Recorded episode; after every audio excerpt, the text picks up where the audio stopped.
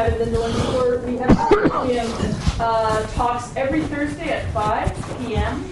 Uh, next week, I just wanted to give you a heads up that we'll have Sonia Livingstone of the London School of Economics and Political Science speaking with us. For those of you who don't know, Sonia does really fantastic, uh, widely, highly regarded work uh, on kids and sort of digital live new media stuff. So she's going to speak next week about living and learning in the digital age, and I know she's just released a really interesting report on the subject. So definitely next week uh, at uh, 5. For those of you who don't know, you can find out about all of our events at the CMSW website, and I put the URL up there. Uh, so tonight also, just before after the talk, don't run off too quickly because we'll have some snacks and drinks and fruit coming over for a little sort of reception. if you want to hang out and talk to each other and talk to the speaker. So, okay, so um, just a little intro now for Todd, which I'm really thrilled to give. I've known Todd for a number of years. It's terrific to have him speak here at CMSW. Todd got his PhD in 2010 from Ohio University. His supervisor was a friend of CMS, friend of the Game Lab, Mia Consalvo, who many of you know, and I think uh, know her work, a really terrific scholar in the field of computer games. And his dissertation was on fighting games, performativity, and social gameplay. So we're giving a nice link, I think, to some of that, that early work. Todd has been here at MIT since 2010, uh, postdoc with Gambit, which is now the Game Lab. So he's he's been around here at MIT for a while and knows a little bit about the institution. Has taught a number of classes in CMS, which you've just heard a little bit about over the years, um, and has done really some fantastic work. Uh, also, sort of developing uh, games alongside our students. So, in fact, he was the lead researcher and product owner for a game some of you may know called A Closed World, which was an IndieCade finalist in 2012. It's gotten tremendous critical acclaim. Really interesting piece of work done with an eye on research and an eye on pedagogy and, and sort of working with students with that. He's done really fantastic work over the years on not only fighting games, but broader thematics in computer game studies. Everything from queer representation in games, aesthetics in games, and fan engagement. And I encourage you to Google him, take a look at his website. You can find some of the fantastic work that he's been doing. Today, he's presenting on this extensive work he's done, qualitative work in the fighting game community, um, which is the subject of his forthcoming book from Routledge. And big congrats on having a book coming out soon. That'll be out in early 20. Don't clap until you read it. No, no, no. Anything he says a disclaimer, just forget about it and listen to what I'm saying. great work, great work. That's also probably good advice, yeah. And it's uh, 2014 that's coming out, and that's entitled The Culture of Digital Fighting Games Performance and Practice. So, um, just on a little bit of a more personal note, I want to say, as I said, I've met known Todd for a while, and I met him, I think, a number of years ago at maybe the Association of Internet Researchers where I heard him presenting some of his early work on this stuff and on game culture, and was really struck with the care, the critical nuance he brought to things. As many of you know, esports and professional, competitive, public play of games is really, we're in this kind of crazy boom cycle. Todd has really done some of the earliest, most foundational work in that area, so I'm thrilled to have him here, thrilled that it's going to be coming out in book form and I'm really looking forward to this talk. So I'll turn it over to Todd. What up? Uh, probably should not have started my colloquium talk at the, the Institute with what up. Um, so I really just want to start this with um, where everything started. Uh, and this short little video should tell you a lot.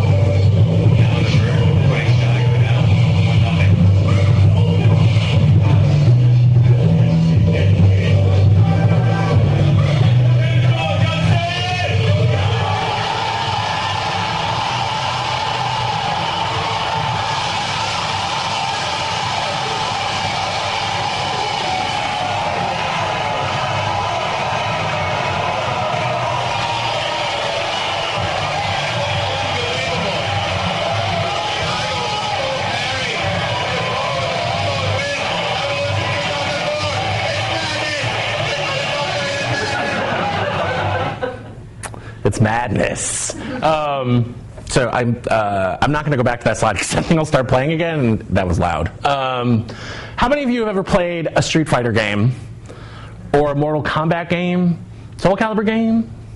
Look at the same hands all the time. Uh, Smash Brothers. Yeah, same people. All right, fine. So the other five of you, sorry. Uh, so that that was um, Daigo Umehara, who's a very famous Japanese competitive fighting game player, probably the biggest recognizable competitive name in the business, uh, playing against Justin Wong, who's probably a, one of the other really huge names. That was at Evo, which is a fighting game tournament I'll talk a little bit about more in a second. In 2004, you'll notice it was kind of a ghetto setup, right? Like it's just a table and a TV and a PlayStation. Um, they were playing Street Fighter 3, and what happened was uh, Justin, who's kind of the the rival, um, was fighting against Daigo. Justin was playing uh, the lady character Chun Li. Daigo was playing uh, the guy in white, um, Ken. And really, that thing he did, did you see where uh, Ken kind of flashes blue and the crowd started going, ah, right? That was a really strict, incredibly technical uh, system called parrying from Street Fighter 3 that takes cyborg ninja reflexes to pull off. Like normal humans look at that and go, wow. Um, and honestly, I saw that video maybe 2006 and I looked at that, and I had been a lifetime. I'd played fighting games, but I didn't really play against people. I pretty much only played against the computer. And I saw that and went, "What is going on?" Um, and as I found out when I started interviewing fighting game players, a lot of them also saw that specific video and went, what is going on? Uh, so a lot of the impetus for this research actually started with that video and me wondering what what is going on in this experience with fighting games that I didn't have.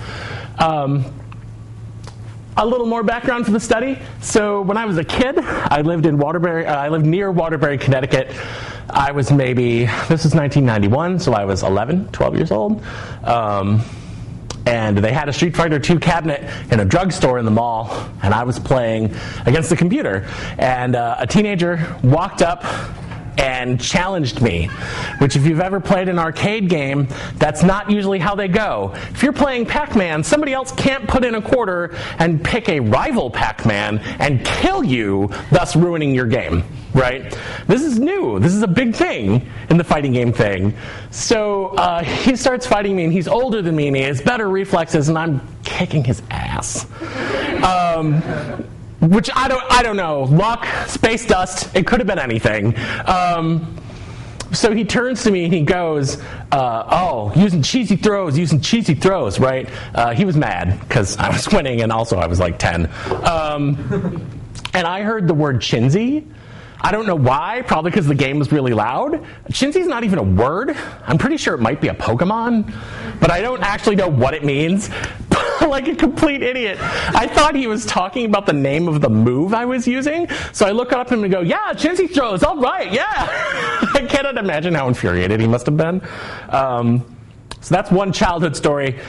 Uh, and one adult story uh, for players of Smash Brothers. I was a PhD student at Ohio uh, when the latest Smash Brothers for the Wii came out, Smash Brothers Brawl. And it had online play. And I love Smash Brothers. And I was so excited to play it online. And I went online and played against the same three characters out of a possible 28, on the same two stages out of a possible like 15. And I was like, if I see one more Ike, or snake or fox. I'm going to kill someone. And it was just like that first video, right? I'm like, what is, why are these people playing Smash Brothers this way? Uh, so all these stories boil down to, I kind of wondered what was going on in the competitive fighting game community. And conveniently, I needed a topic for my doctoral dissertation. So, for those of you who don't know, what are fighting games? Uh, to give you a little working definition, they're games of close quarters combat, usually one on one. there are some games like Smash Brothers that are up to four versus each other, so 1v1, v1, v1. Um, they are usually involving characters that have specific move sets, right? They have this punch, or this kick, or this ball of fire they throw, right? And it's not free form, they have a very specific list of things they can do. Uh, their match parameters are quantified on screen. Life gauges, timers, other gauges, which have increased exponentially over the life of the genre. Um, and they usually allow for multiplayer competition. In fact, they are generally competitive, even against the computer. Uh, the related genre of beat 'em ups, so people have played things like Final Fight, uh, the old Teenage Mutant Ninja Turtles arcade game for people who grew up the same time as me. Um, those were very similar, right? Have a lot of these same characteristics, but they're primarily cooperative against the computer only. Uh, not all fighting games adhere to these rules. Bushido Blade is a fighting game series by Square, the makers of Final Fantasy. They don't have uh, that match parameters quantified on screen. You don't know anything. Uh, in fact, they did that specifically to replicate the feeling of if you cut somebody with a sword, usually they die. Um, since that's the point, they don't give you a life gauge, you just sort of die. Uh, really, the standards of the genre were set by Street Fighter II in 91 for 2D fighters, which I'll explain in a second, and uh, Virtua Fighter in 93 by Sega. Um, there are these two parallel tracks of development 2D fighters, which tend to focus on one single plane of action that moves more or less from left to right with some vertical movement. There's no moving into or out of the foreground or background. Um, 3D fighters, on the other hand, tend to have that movement around. Um, some 2D fighters have 3D graphics, but the plane of movement is the important thing to remember there.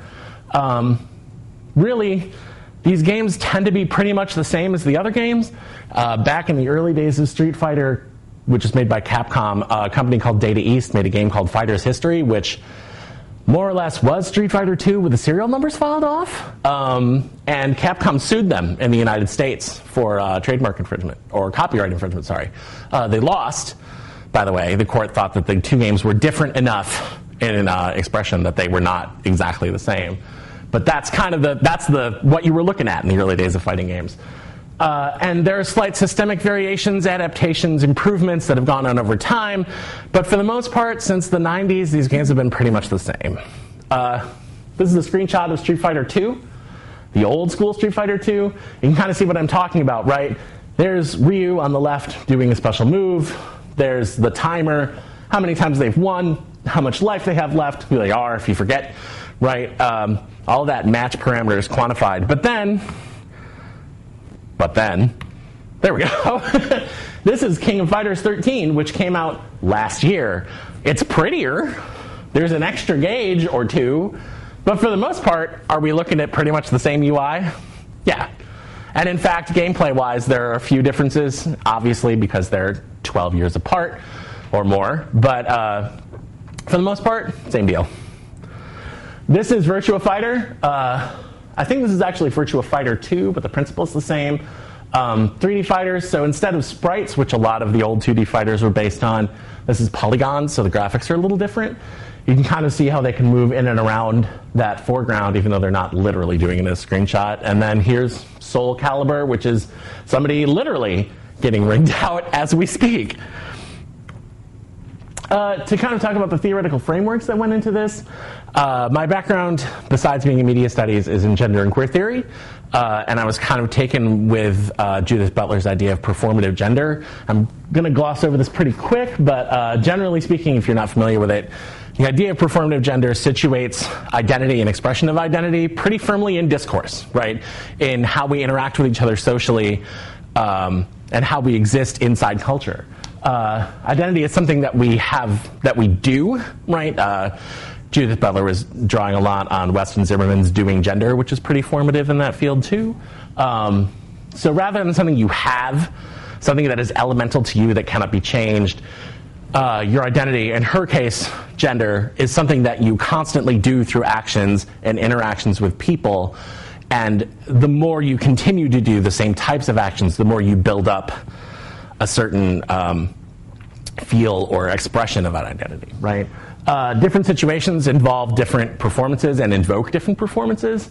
Uh, and sometimes they're resistant, sometimes they're not. Um, in the sense that sometimes you can perform against the hegemony and kind of fight back. Sometimes you kind of have to accept it uh, for issues of, for example, passing or survival or lots of other reasons that you would want to flow with the hegemonic discourse performance rather than against. Um, there's a lot of work, this is just two examples, uh, of gameplay as performance, but there really wasn't much research linking identity performance and play. And what I really took from, from Butler's approach was the idea that um, do these players uh, express their membership in this subculture and their sense of selves as members of this subculture through play, right? Um, if play is an act that we do socially and discursively beyond just the actual literal controlling of the game, right? It takes place in certain social frameworks. Then how do these ways of playing influence how people understand themselves, especially as fans of fighting games? Uh, and how do they form connections, right? How do they how do they gel as a community and how does what they what they do and how they form those communities tell us about the role of games in culture? Uh, so I did an ethnographic exploration of the fighting game culture. To read off the slide, um, I mostly got my data in two ways. I went to Evo in 2009. Evo, or the Evolution Championship Series, is a very large fighting game tournament. Um, it's about a, a decade and a half old. Originally, it was at arcades randomly across the country. Now it's always in Las Vegas at a different hotel every time. Um, and in fact, it has uh, to kind of branch a little bit into TL's field of research, it is increasingly a live stream event in that it is not as necessary to attend it in person as a spectator. Uh, it is primarily kind of sent out through things like Twitch TV, lots of live streaming venues. Um, and then I based a set of interview questions.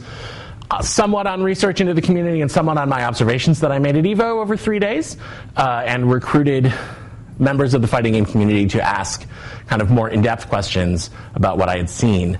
I will tell you, it was very difficult to, um, to get interview respondents for a number of reasons related to the culture.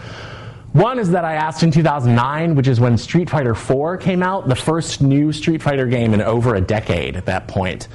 Um, and many of the communities that I went to, such as Shoryuken.com, which is a huge fighting game site with a very large community and forum, um, they had a sudden influx of members.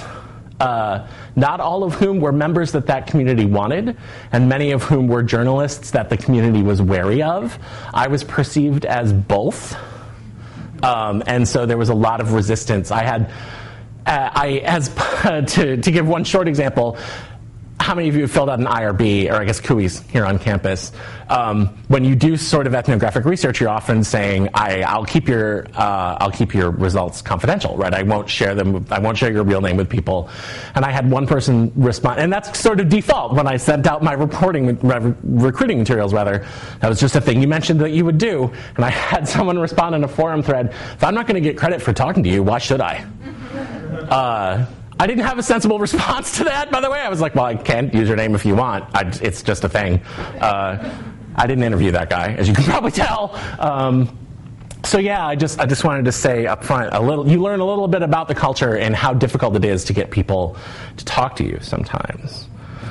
Uh, I want to talk about three thematic areas today. There, there's a lot more than this in my work. I would suggest, um, I'm sure the MIT library will have it when it comes out, but if you really are interested in this, read the book. There's a whole section on um, online communities and social gameplay that I kind of leave out in this talk. Uh, but generally, I wanted to talk about three things um, how the arcade has influenced fighting game culture, um, the very practice of play, and how what people do and how they think of play in a normative way affects their identity uh, creation, and definitely the intersectional aspects of being a fighting gamer, specifically ethnicity and gender, um, although there, there are also class and other related issues in there.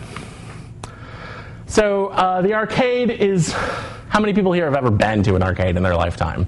How many people can name an arcade that isn't Fun Spot that's within 100 miles of Boston?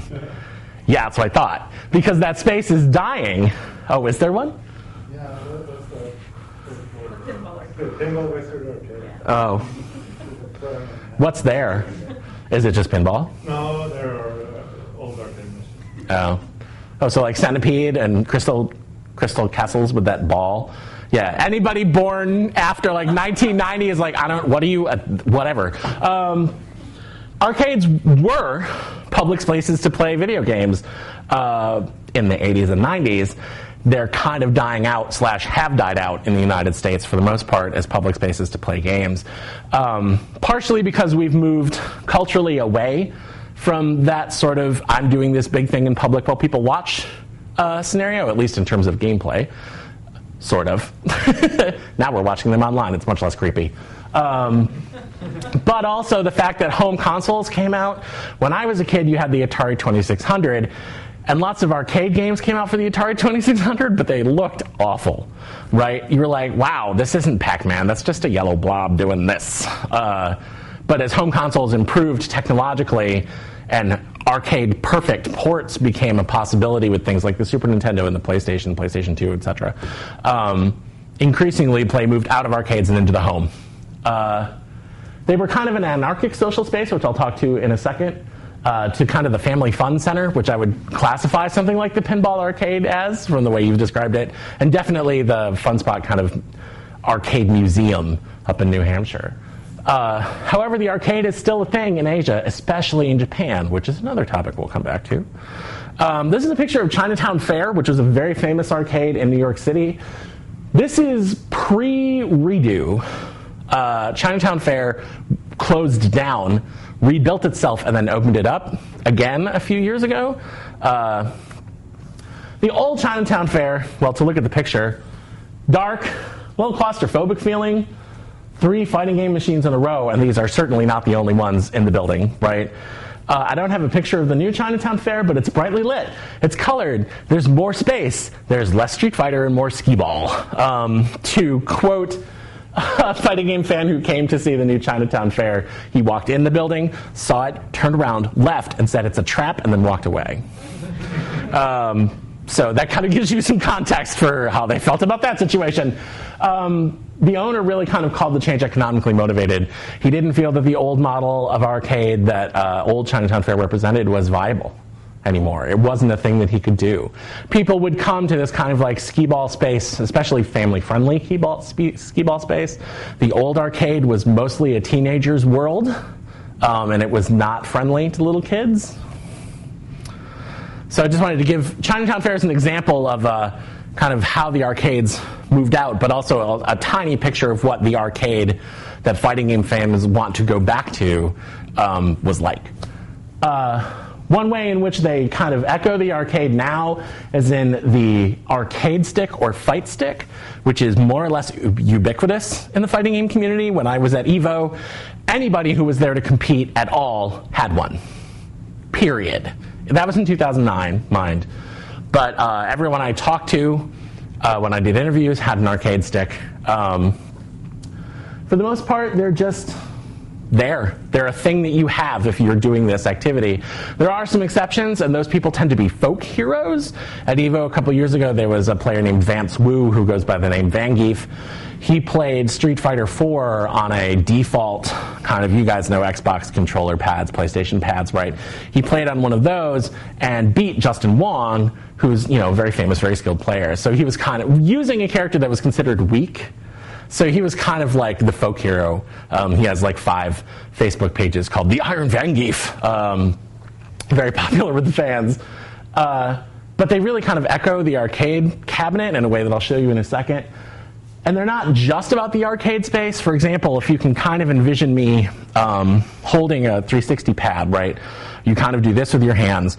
Most of the motion you make on buttons and with the stick is with these, which do not articulate very well for fine motion, right? Now, take a look at an arcade stick. These are built to be in front of you. You hold the ball of the stick with your left hand, which you can then move with your wrist and whole arm. So you have a much wider range of motion.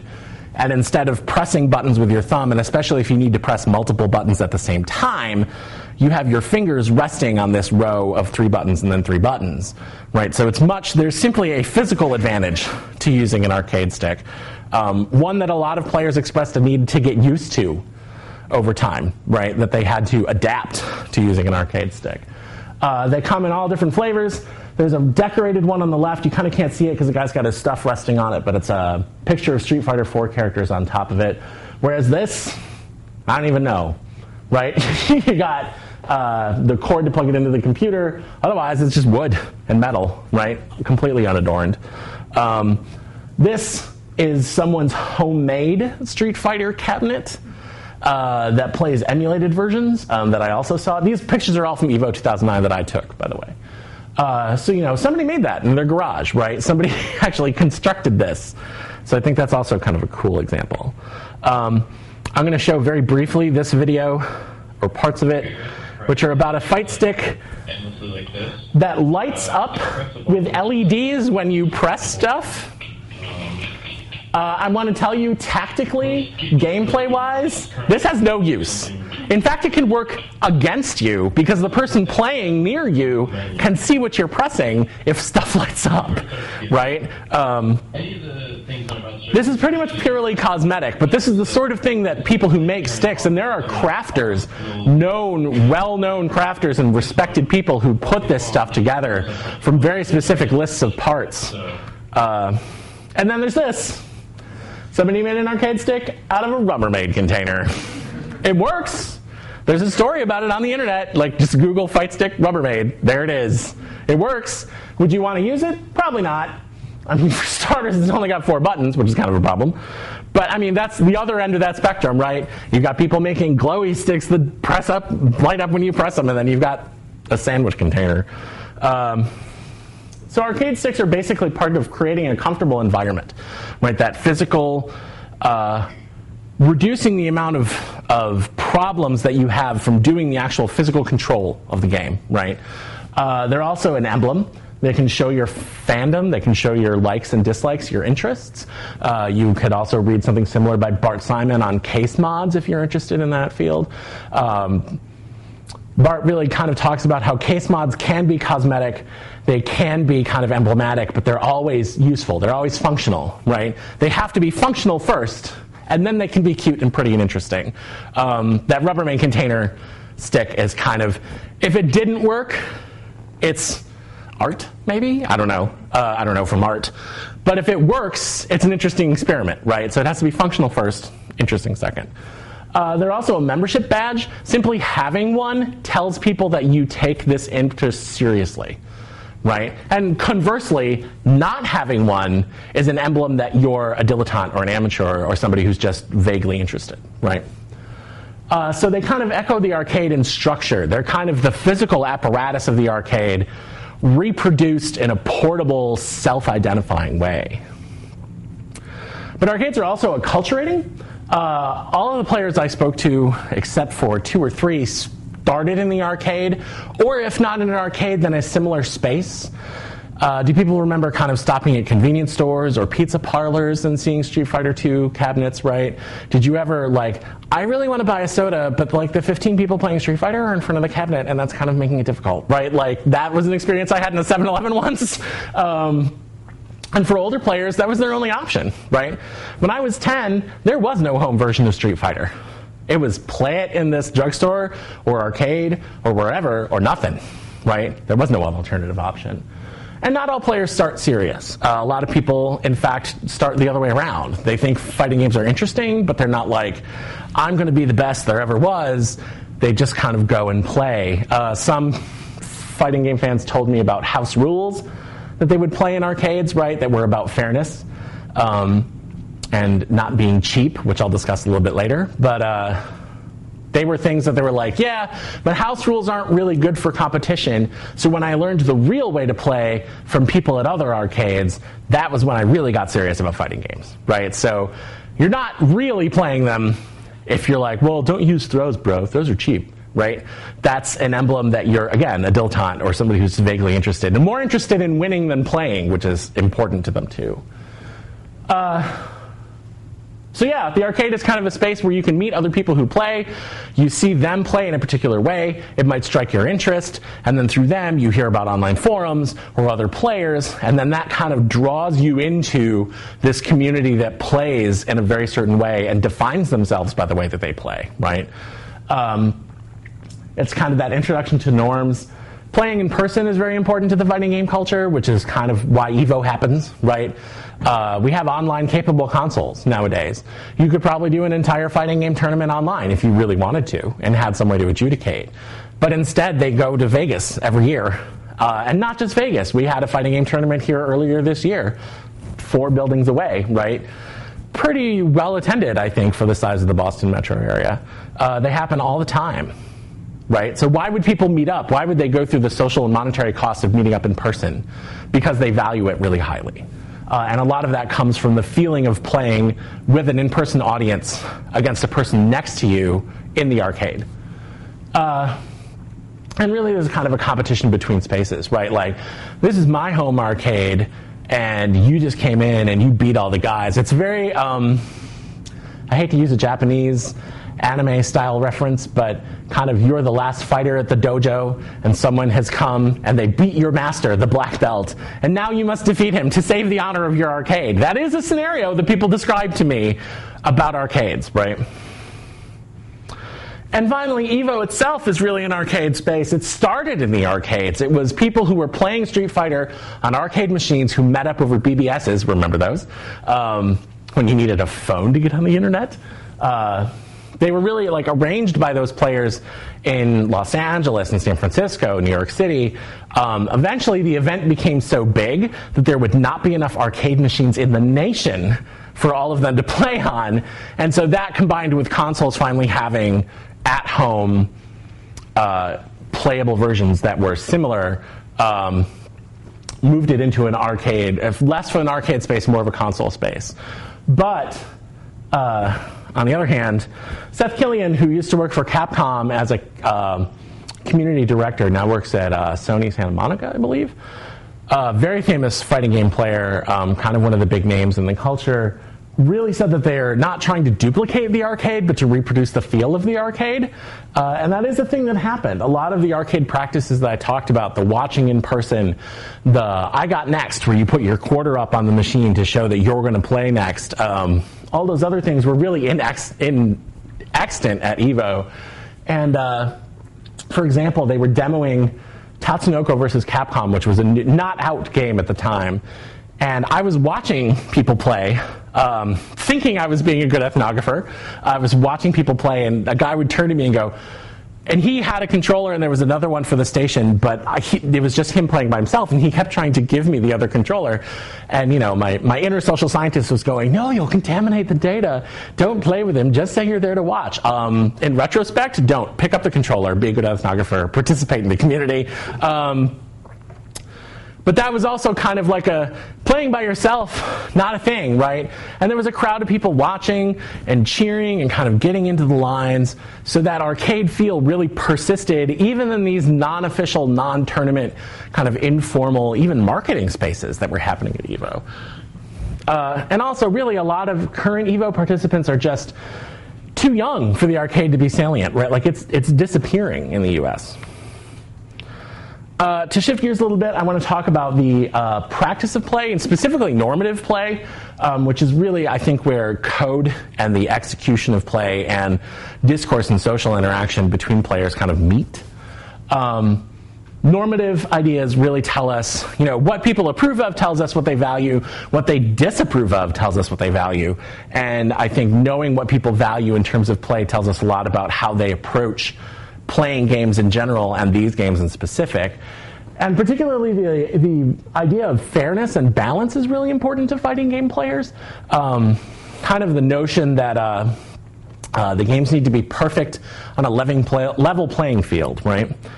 Uh, so the ideal match is really they kind of approve of play that's dramatic and skillful, right? There's got to be tension and drama. They want to see people execute techniques and combinations and maneuvers um, with skill, right? That's kind of why it's interesting to watch. And conversely, any match where there's no drama uh, is just not interesting, right? If somebody just pounds the other guy and the other guy doesn't have a chance, uh, and I do say guy purposefully, I'll get to that in a bit. Um, if they just get ridiculously beat, then it's not interesting to the crowds in the sense that uh, there's no drama, there's no tension. Um, and actually, winning and losing is less important than play to this community. The, the execution of skillful play is less important than any individual being a winner or loser.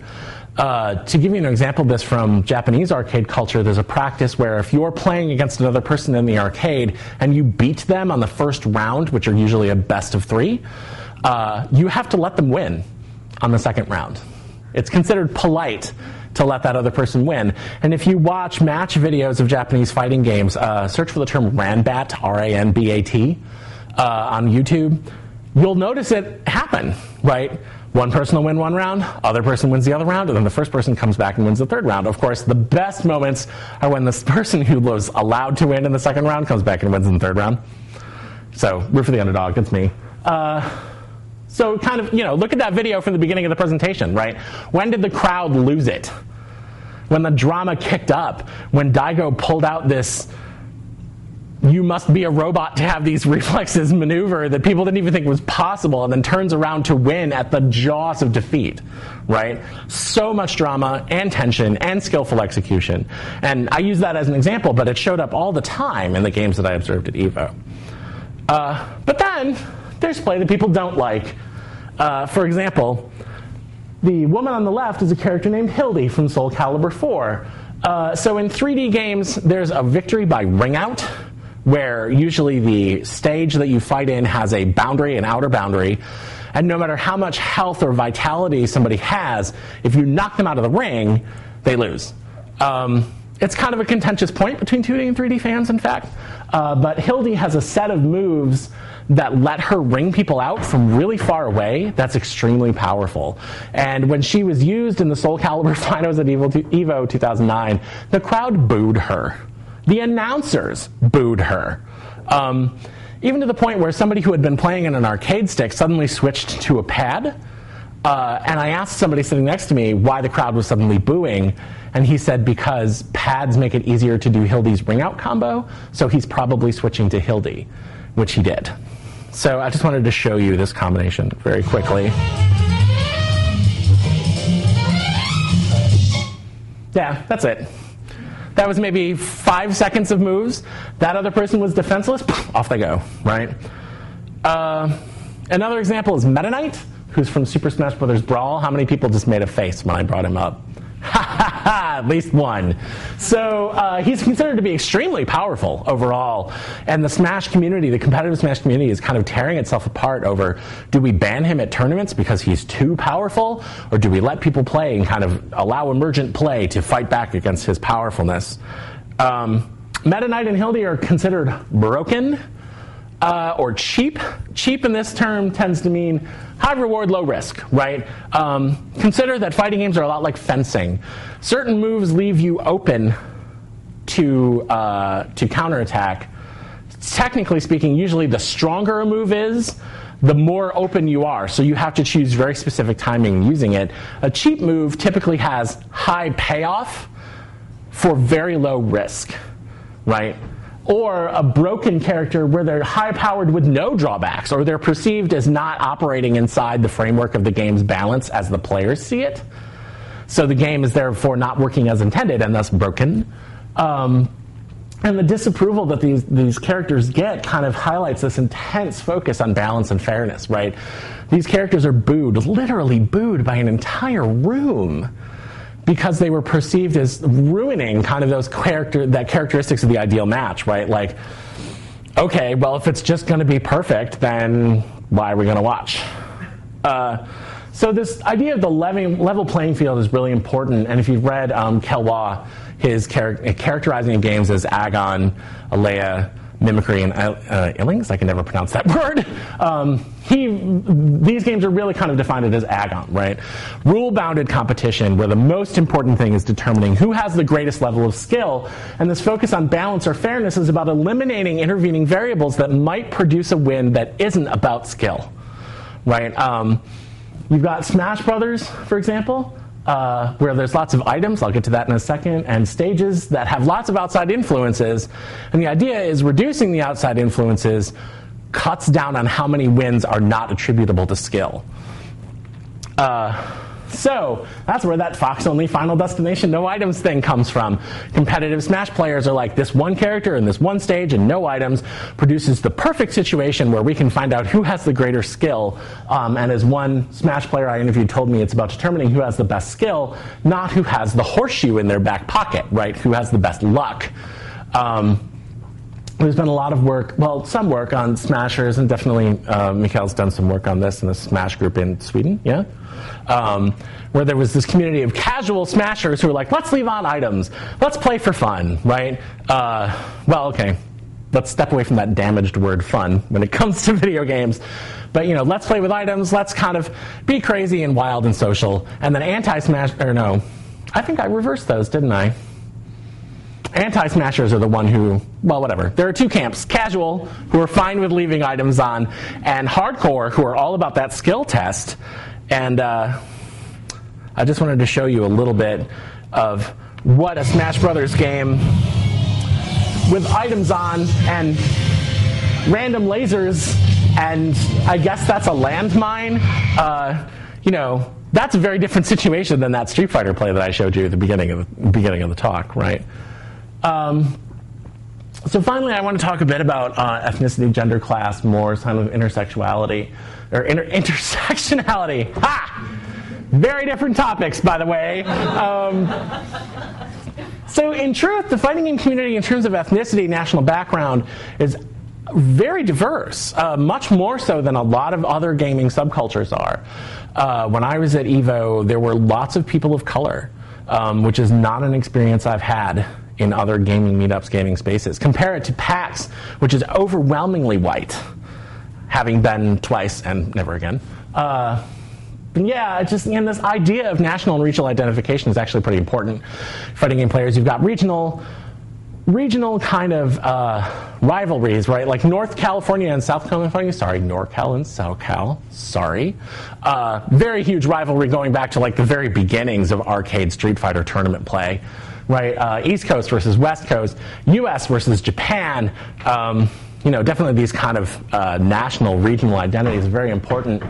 Um, but a really key rhetoric in the fighting game community is inclusion, right? We want more people to play. We want to grow the hobby. We want to grow the community. Uh, and sometimes these intersectional moments get blinded by adherence to that rhetoric, I think.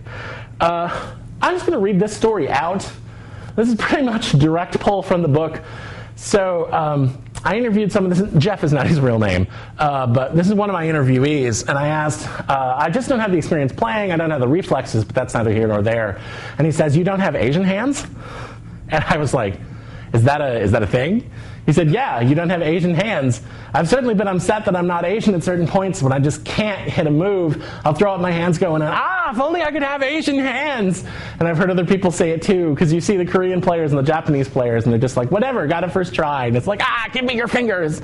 Um, the Japanese mystique and the Asian mystique, by extension, is kind of a thing in the fighting game community, and there's this very dual perception of Japan and Asia in general, um, and Korea kind of growing, definitely because of its uh, involvement in esports, right, which is a very parallel track to the fighting game community right now. Uh, there's this very um, Orientalist in the Said way. Um, vision of, of Asian players is naturally better, right? They come from this promised nirvana, Arcadia, if you will, of arcades, um, where there's lots of arcades and there's lots of strong competition everywhere. And you know, oh, awesome, I'm going to fight against all these people and they really know what they're doing and I'm going to get better, right? So uh, Japanese players are just naturally better. Uh, on the other hand, there's also this really weird construction of them as a rival nation, probably doing, doing, owing to the fact that a lot of the best fighting game players happen to be Asian, probably for many of the kind of contextual reasons they're talking about. This idea that Japan does have more arcades and there is a very strong competitive culture does result in people that have a high level of play. Um, you'll notice if you ask Ben, who's sitting in the way back, about the difference between the way um, Korean League of Legends teams train compared to American League of Legends teams. There's a different ethos and a different approach. Probably in many ways, um, encouraged by the different attitude towards competitive sports in Asian culture, where I think it's much more seen. It has a greater degree of legitimacy, although, of course, that's growing in the US too. Um, but, you know, it's difficult to say. But Daigo Umehara, who's kind of the the public face of being awesome at fighting games is Japanese, and everyone kind of really w- wants to beat him, right? Because in so doing, like you've defeated the god of the fighting games, right? It's like he's the last boss and you win. Uh, you know, and there's also the case of um, so the street the sorry Soul Calibur 4 finals at Evo in 2009. One of the competitors was named Malik. I think that's actually just his handle, not his real name. Um, and he was French. In fact, Soul Calibur is very competitive. Soul Calibur is very big in France. And um, he was winning. He was on his way towards winning the whole competition, and he was. Um, so before him, we had. Uh, he was fighting someone who was playing a non-Hilde character. And the crowd was going, USA, USA, rooting for his opponent, right? But Malik wins. He moves on and then fights a Hilde player. And then the crowd starts going, Malik, Malik, Malik. So their identification as American fans who want the USA to win is less strong than their desire for a Hilde player not to win, which I thought was awesome, by the way. And Malik went to went on to win, you know, so that was pretty good. Uh, yeah, so there's kind of this weird construction, right? Like they're they're awesome, they're this foreign mystique, they're just naturally better, but if we defeat them, we get a prize. You know, it's, very strange. Uh, and fighting games and gender is, is a very thorny topic that's very similar. Uh, as with many gaming communities, the fighting game community is overwhelmingly male. Um, when I went to Evo, I think I saw, how to describe this? I saw no women who were playing in actual tournament games in 2009. I saw some women who were carrying arcade sticks. So I, I, assume, because that arcade stick is such a badge, I assume they were there to compete. Um, but I didn't see any of them compete. But I did run into a lot of um, girlfriends, mothers, wives, sisters who were there to support people who were competing, oftentimes from foreign countries. I met a family from Thailand who flew over, all of them from Thailand, to support their son who was in the tournament. So that's a deal. Uh, and like I said, this community has a strong level of inclusion, right? or that's the rhetoric. The more serious players you have, the more competition there is. The more competition there is, the better everyone's play becomes. And so the level of competition, and remember that moment of competition and skillful execution is so important to them. The more competition there is, the better everyone is, right? So more is better as long as they as long as they play inside this framework that we've defined for ourselves, right? Uh, and so the community has a really strong belief in meritocracy because of that, right? Related to balance, if the only thing that's important is skill, then the only thing that should matter is skill, right? And so they assume that there is the kind of this meritocratic, the cream will rise, in the sense that if you have skill, it doesn't matter if you're a woman or have a queer identity or what ethnicity you are or class or whatever. If you have skill, you will rise to the top. Well, that belief is kind of blinding them to systemic elements that are keeping women in particular from playing these games. Um, women players are really the most ex- visible example of this, but definitely this happens with queer players too. Not so much that I saw with ethnicity, because as I said, it's a very diverse community, but that doesn't mean that there are not ethnic issues. For example, the whole deal with Asians that I just talked about. Um, FGC spaces are really hostile to women, and those women might not feel, comp- even women who have this level of skill that the community says would make them succeed. Uh, might not be comfortable in those spaces, and so they become invisible, right? It doesn't matter how great your skill is if you're afraid to be around these people for any of a, any variety of emotional or physical safety reasons, for example. Uh, Cross Assault is a really big example of this. It was a live streamed kind of reality show um, that was to promote Street Fighter Cross Tekken, a game that came out very recently. Uh, it had Team Street Fighter and Team Tekken, two teams of five players competing in this game to see who wins. Um, Team Tekken's coach, Eric Spect- Aris Bakhtanian, sexually harassed one of his uh, women teammates um, on the air repeatedly uh, with very little to no pushback from others. I mean, there were a few um, journalists and people who work in the streaming industry who did some pushback, but for the most part, it went pretty much unchallenged.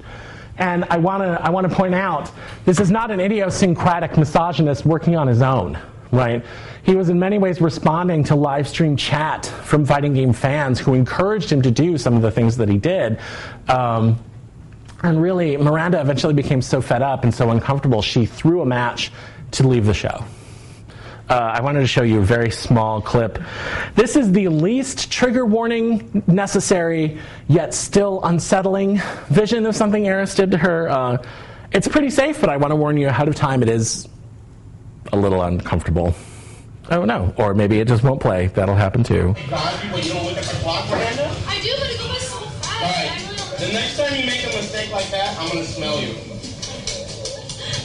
Real close, too. I'm gonna do it for your boyfriend. Oh, Shout out to your boyfriend. don't say that. What's his name? I'm gonna say his name while I'm smelling you. Don't say that. Your girlfriend smells good, Nathan. uncomfortable. And you can kind of see in this upper right hand corner that figure, but Miranda's on the left. That figure behind her is Aris, right? So he's inside her personal space bubble. This is not a thing he's saying from across the room. Not that that would make it any better, but I mean, it does kind of add to that. Uh, so uh, I wanted to point these two headlines out. They're by Tom Cannon, who's one of the founders of Evo and ShoryuKen.com. On the 29th of February 2012, he writes this blog post with this title, Back to Basics, Getting Beyond the Drama, which is about going, no, the fighting game community is awesome. This is just a couple isolated people. We really need to remember how good we are as a community and focus on the good things, right? February 29th. The next day, March 1st, 2012, he makes a post with this headline Hurtful speech, time to take a good look in the mirror, in which he calls the fighting game community to the mat because between those two posts, two commentators at a fight night were making fun of that whole cross assault harassment thing on the air. Um, to the credit of the people that they were working for, they were then removed from the invite list for any future events, which was nice. Um, but yeah, 24 hours, right? To go from no, we can't, we need, not can't, can't get mired down in drama to really, guys, what are you doing, right? Uh, I think the swiftness of that says a lot. Uh, even more, more stories about spaces hostile to women.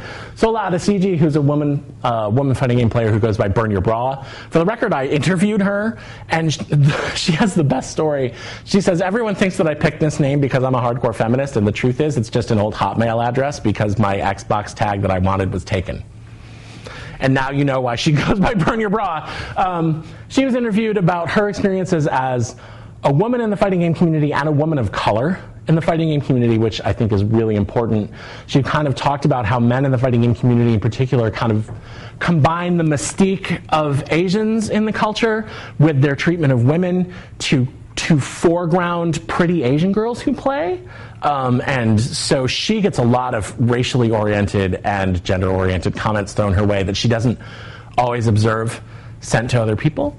Um, uh, there's much more about that interview in the book. Uh, but also, Maddie Myers, who is a Boston area journalist, uh, went to fight nights, which are small meetups at stores and places um, in a local area where people go to train, right? They're your chance to play against other people and improve and test strategies. Uh, she went to a number of those, and that story is uh, if you search for Maddie Myers Fight Night on Google, you can find the story at the archives of the Phoenix, I believe. She's in the room, sorry. Can you, can you still find it out there? Yeah. Uh, I, I recommend reading it not if you've had a really bad day, or if you're like, wow, I think humanity is awesome, I'm going to go donate to a charity. Um, well, okay, then read it if you want to save money, because you will then lose all faith you've ever had in people ever. Um, just the way that she was treated at those fight nights is terrible. Very condescending, very kind of, if you're familiar with the term mansplaining, there's a, there's a degree of mansplaining going on in that scenario. Um, but it's not an uncomplicated issue. In 2010, the organizers of EVO wanted to have a women's invitational uh, which they kind of went to the community to ask what they thought about it. And a lot of the discussion around it centered on um, not wanting to sideline women players into a ghetto space, right? Where if you want to compete, you can only compete in the women's tournament. Um, TL's book on esports actually has a good breakdown of this kind of division between dividing women off for their own protection and how that creates very damaging rhetorics in terms of not just esports, but also physical sports as well, where it has a very long history. Um, but a lot of the, there were women who responded saying, "I don't want to be in that ghetto." You know, I they kind of embrace the. Uh, the ideal part of that meritocratic philosophy without all the baggage, right? Like, I don't want to be in a space where it's about me being a woman. I just want my skill to speak for itself, right? So it's not an uncomplicated issue. That meritocratic sword cuts both ways. Uh, so, kind of to wrap this up, because I'm five minutes over, uh, fighting game culture kind of reinforces the idea that player identity is a, conf- uh, a confluence of a lot of factors. There's the, uh, the historical, social context of play, right? The arcades and playing at home and fight nights and tournaments and what it borrows from um, physical sports in much the same way esports does. Uh, social norms and normative play, right? These are people who arrange their social play practices around a certain adherence to a very particular style of play. If you've read lots of MMO works on um, raiders, it's a very similar philosophy, right? Christopher Paul wrote something really great about a WoW community called Elitist Jerks, which is about uh, theory crafters and how they have a very demonstrable impact on WoW as a culture and a game just by the way that they adhere to a certain method of practice, right? Uh, collective knowledge production. I didn't really get to get into this today, but these forums have a very central role in distributing this play practice that is at the center of their identity, in creating new information and distributing that information, right? Um, intersectional influences, gender and ethnicity, things I just talked about, class, right? Fighting games tend to be a console related activity. Consoles are not cheap, but they're cheaper than a new computer in many cases. Uh, Betsy DiSalvo, who is at Georgia Tech, has done some work on how. Um, urban urban men of color gravitate towards consoles because cheaper, easier to get secondhand, and not seen as being participating in kind of this egghead computer culture, right? Uh, and you know, definitely the material influences of technology, arcade sticks, um, monitors. People don't play online because lag influences. Remember, skill is the only important thing. Lag is noise that gets in the way of determining who has the most skill. Uh, and then really, I kind of got this vision of the fighting game culture. They're so energetic. They're passionate. They're, it's messy, right? There's a lot of problematic elements, but they really have a lot of verve and drive. Um, and I, I, really appreciate that about them. Uh, but they also really have some complicated issues to work out about exclusivity and inclusivity. Uh, their relationship to esports and competitive professional gaming is very thorny. Uh, fighting games have been part of that, but at the same time, a lot of people in the fighting game community feel that esports is a sanitized, commodified version of competitive sports that they don't want to be part of because they have this history of arcades and messiness and trash talk and all of this other stuff. Not to say that trash talk and such things aren't a, a part of esports culture, but uh, it takes on a whole new level in the fighting game culture. Um, that quote, fighting games without sexual harassment is just StarCraft. Uh, one, if you've ever played StarCraft, that's a belly laugh right there. But that was Aris Bakhtanians responding to someone asking, Can't I have fighting games without sexual harassment? And his answer was no right? And he says StarCraft to invoke this sanitized, cleaned up image of esports that a lot of people in that fighting game community have, right? We don't want to be StarCraft. We want to be messy. We want to have some sexual harassment. We want to throw around ethnic slurs sometimes, right? So they're kind of struggling between this idea of growing and inclusivity and wanting more people to play, but they constantly, constantly need people to do it on their terms with very little flexibility. And I think that kind of resolving that struggle and the things that it that it means for them, especially this idea of wagon circling, right? Uh, it's very evident in their reaction to the games press. Uh, whenever anything bad is said, kind of that blog post I mentioned to Tom Cannon's, right? Oh, something bad happened, so we're going to talk about how awesome we are, right? Like we need to defend ourselves. So I think really the future of the fighting game community is going to come down to how they articulate that conflict. You know, which route do they decide to go? Do they splinter off and have kind of two parallel tracks? Uh, do they clean up their act? I don't know. But I'm interested to see how that goes. Thank you.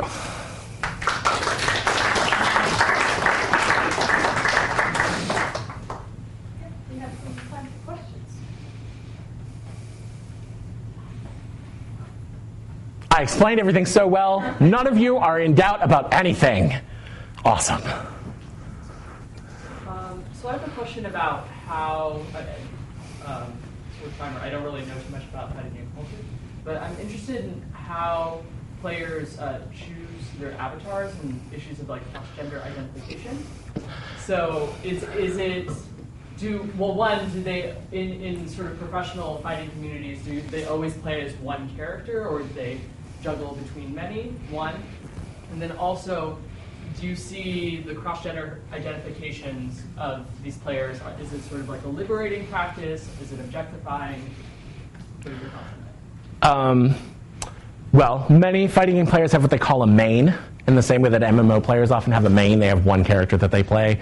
Most play a small group, if only because um, certain fighters will have strengths and weaknesses that are either matched by or taken advantage of by other characters, right? So if you have, let's say you play Ryu in Street Fighter, not that I know that he has any weaknesses because he's the hero character, but if he's weak against a particular character and he's your main, and that other person picks that character because that's their main, then you're at a disadvantage, right? So having another character that you play well is usually so most people have a group of, of three or four, but they have one character they, they consider their favorite.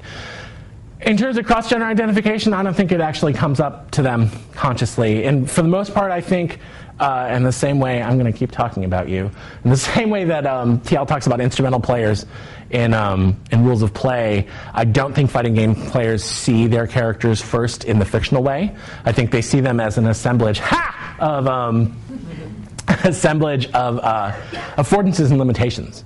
Right? They see them as a set of special moves and attacks and characteristics first. And so, I mean, I did, I, I asked players this question when I interviewed them, like, who's your main? How did you pick that? Because I had many of the same questions. And for the most part, people were like, I thought he looked cool. I think she's fun. I play fast characters and she's fast. I like slow characters and she's slow. Right? So, I would love to see more work done on that, but I don't, I don't get the feeling that a lot of fighting game players think of those characters in that way. I think for the most part, they think of them in purely mechanical terms. Are you calling on people or me? Whatever. Um, kind of, kind of a follow-up. I guess thinking about also the, the characters that are out there. Have you seen historic or like over time, a, like that change in terms of gender and the breakdown? I feel like I'm not a gamer, but I feel like in most games there's always that one female character and the rest are men. No, I, I, think I think you're right. I think those trends are pretty static. There's usually the balanced character. Well, again, and this is kind of linking fiction to mechanics in a certain way. There's usually the balanced hero character who has no glaring strengths or weaknesses, right? There's the big slow character who uses grappling moves, which are a particular, you know, they function in a particular way in the systems. Um, but they're slow, right? They do a lot of damage. They can take a lot of punishment, but they, they aren't very quick. So getting out of the way is hard the portrayals of those big bruisers are tend to be the same. The giant guy, right? Like following the Zangief mold from Street Fighter II of the giant uh, communist Russian who die wrestle bears for fun, right? Like that guy. Um, and the, the nimble characters tend to be women, usually either acrobats or ninjas. Now, I want to say I did speak to one fighter who plays a game called Arcana Heart. Uh, that is a very Japanese anime style game where all of the characters, look at that face, um, all of the characters in Arcana Heart are cute girls.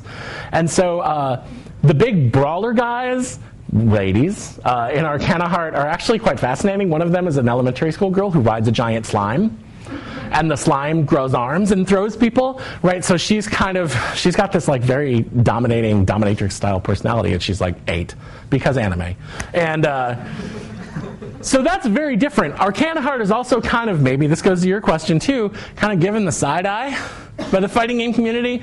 I will also say, and this goes to their opinion of Asia too, and kind of America's real problem with Japanese pop culture. Um, anime games is a growing way to define games that are too Japanese. Uh, which tend to have very strong anime art style influences, right? So, no, I, I, I, think the stereotypes and the tropes of those characters are very consistent across time, and the designs that go with them mechanically are very consistent across time. Usually, any given fighting game is kind of a long parade of nationalist stereotypes. Um, Zangief, you know, the original Street Fighter 2, guys, come on. We have the huge burly Russian who actually dances with Gorbachev in the pre-fall of the Soviet Union games, right? He actually shows up and they do the Cossack dance. So weird. Um, you know, the Japanese characters are martial artists, you know, very serious karate guys. Uh, the, the Chinese character is a lady acrobat, right? Um, the Indian character is a yogi who breathes fire and has extendable. What does that even mean?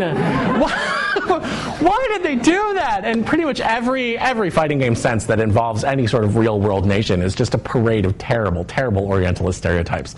So yeah, does that answer your question? yeah, no, I, I guess it's interesting to think about it from the the people who are creating these games perspective? There's a very small number of creators overall. They tend to come from the same five companies uh, or less. Although I will say a lot of those anime games that we were talking about also are very popular Dojin games, right? Uh, which are made by. Um, independent developers in Japan, fan developers, right?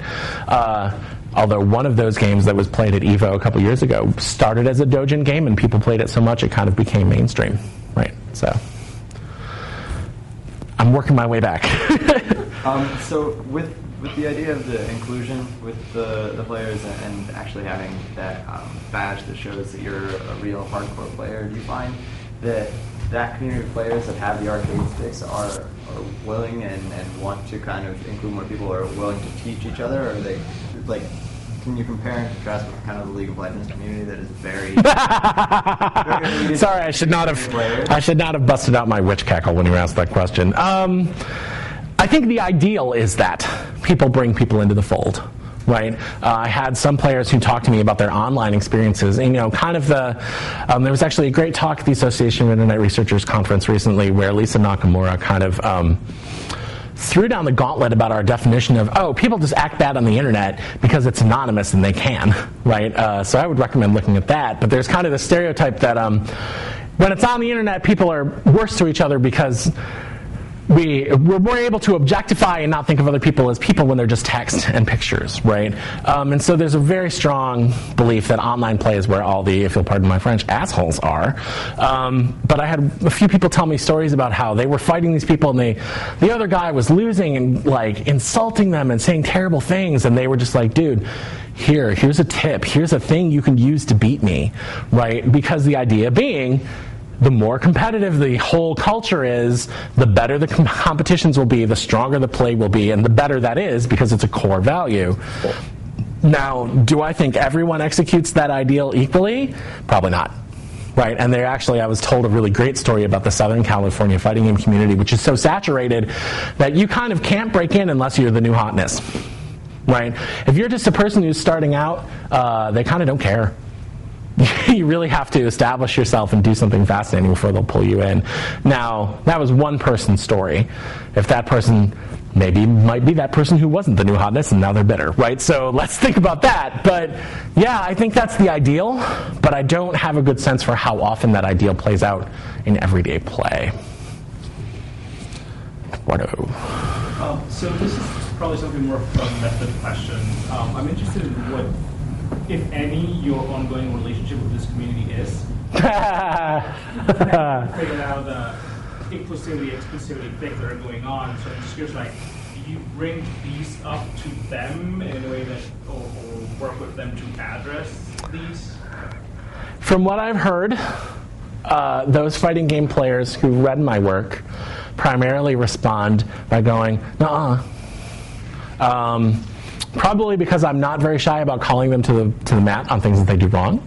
Um, these tend to be anecdotal things, so I don't really know. And I know that I've, I've talked to Seth Killian before. I've met him multiple times. Once at Evo when I was there. Um, I know actually Maddie can probably talk too to how people responded to her Fight Night piece. No, she doesn't want to. Well, I'll tell you for her. She got a lot of harassment for calling people out. And the problem, I think that's part of the fighting game community's problems. They're very defensive. They're very resistant to change. And I think even if you say good things about them, and are interested in helping them, the minute you call out a problem, you're the enemy. And I think that makes it very hard to engage with them. I, I, to be honest with you, I think my access to that community, once this book comes out, if they read it, I think it's going to be lessened in many ways. You know, I was talking to TL before that I might get different access, right, um, which is good, but I think uh, it's kind of a, they're very, they don't, they don't, a lot of them don't want to improve. A lot of them are very fine with the status quo and are not interested in changing. Some are. I don't want to characterize the entire community as full of people who don't want to improve things for the better. Uh, I know Sola Adesiji, who I interviewed for the book, was like a lot of the people who are interested in kind of following this more professionalized esports route are the people who are more supportive of dealing with these kinds of issues. Um, in the sense that I think they're, as I said, that story about Aris, I think they're related, right? Like the idea of not wanting to change this messy culture is related to not wanting to be seen as this sanitized, I changed to suit you scenario. Well, I'm from Japan, I've never thought about the Orientalism. but um, well, uh, you mentioned about that there are um, less women playing fighting games, but uh, same in Japan, I can see uh, another group of people, some subculture, we call cosplay gamer. So there, if you go to the public day of Tokyo uh, Game Show or some of the fan comic events, so you see a lot of girls wearing the, uh, those Chinese dresses which you saw show us on the girls street fighters. Yeah. So nowadays young girls don't scarcely do any sewing, but they, you know, face tremendous effort to create their own costumes. So they, maybe they don't play a game, but they are different kind of gamers. So they they are not playing seriously, but they so there is another group of people who run fun story of the street fighters. So, so I don't know how it is here in the U.S., but is there any sort of uh, subculture group surrounding this uh, fighting game? Oh yeah, we have cosplayers too. I mean, it's not like wandering through Akihabara, right? Like you're not going to run into them every ten feet, like you will there.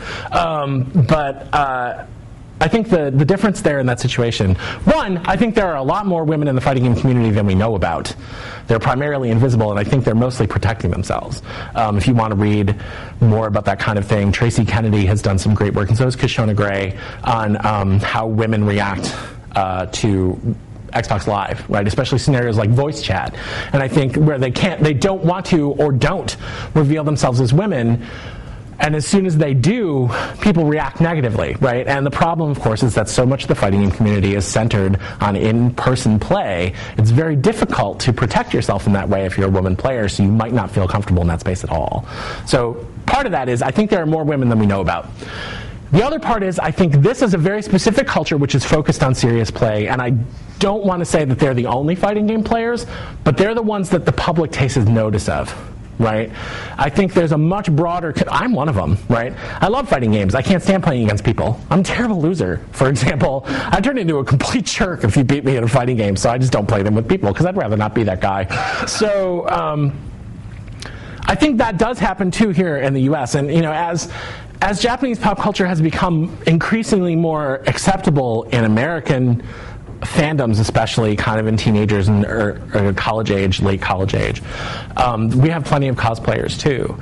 I think all of those people are still fans, but they're they're definitely engaging it in a very different way, right? I don't think they hold these same beliefs that balance is really important, that it's all about skill, that it's a perfect meritocracy, right? I think they're interested in the narrative and the characters and kind of the fun of it but they're they're kind of a parallel track of fandom, I think. But they do they definitely do exist.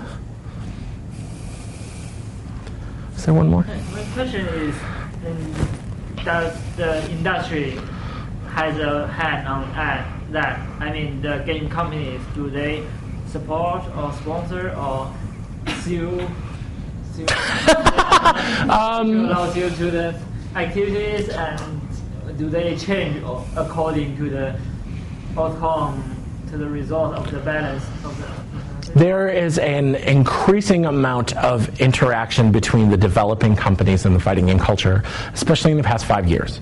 Um, especially since right before Street Fighter came out, Street Fighter 4 came out to now. Uh, Seth Killian's hire at Capcom, I don't know this for a fact, but I suspect that the reason that the company who hired the reason the company who makes the Street Fighter series hired one of America's most famous fighting game players to work for them as a community manager, that's probably not a mistake, right? Like, eh, you know, he was there to kind of involve the community in the Street Fighter design process. When I was at EVO in 2009, um, I forget his name, unfortunately, but kind of the director of Street Fighter 4 was there to talk to the audience, right? He was just like, and he really said things like, you know, your support is really important. Of course, the problem is that fighting games as a competitive culture are not very financially solvent right now, especially not compared to really big things like League of Legends and StarCraft and all that other kind of really big ticket esports stuff, which I think kind of goes again to that between do we want to have our messy, personal, it's all about us down home contest, or do we want to have the, the sanitized, everyone's on TV, we're going to have this rock concert for an hour before things for no good reason thing? Not that I'm bitter about LOL Worlds. Um, the kind of I, I, I think they're but they increasingly are getting involved and part of the part of it actually is they will bring. Um, I know Japanese companies will often bring. They do locations tech, location tests, loc tests, where they come out and they're actually starting to do them in the U.S. too. They'll bring builds of the game to public locations, have players come and give feedback on balance and game design and things like that, and then take it back and incorporate it in. They're doing that with the next iteration of Street Fighter 4 right now, in fact. Um, and part of it too is that now we live in an online capable console era where you can patch these games. How many people know the like eight versions of Street Fighter 2, right? Street Fighter 2, Street Fighter 2 Turbo, Street Fighter 2 Turbo Champion Edition, Street Fighter Ultra, no, Super Street Fighter 2, Super Street Fighter 2 Turbo. I'm up to six. I think that's it. the problem is those were on the Super Nintendo, and you couldn't online patch a game in the Super Nintendo era. So if you wanted to make a big game balance change, you had to make a whole new game, right? Um, and then sell it, which is kind of notorious for people saying, "Oh, Street Fighter 3 is never going to come out because there were six versions of Street Fighter 2." Um, I think now that they can patch things, they're also much more aware of incorporating tournament feedback into their design process, also.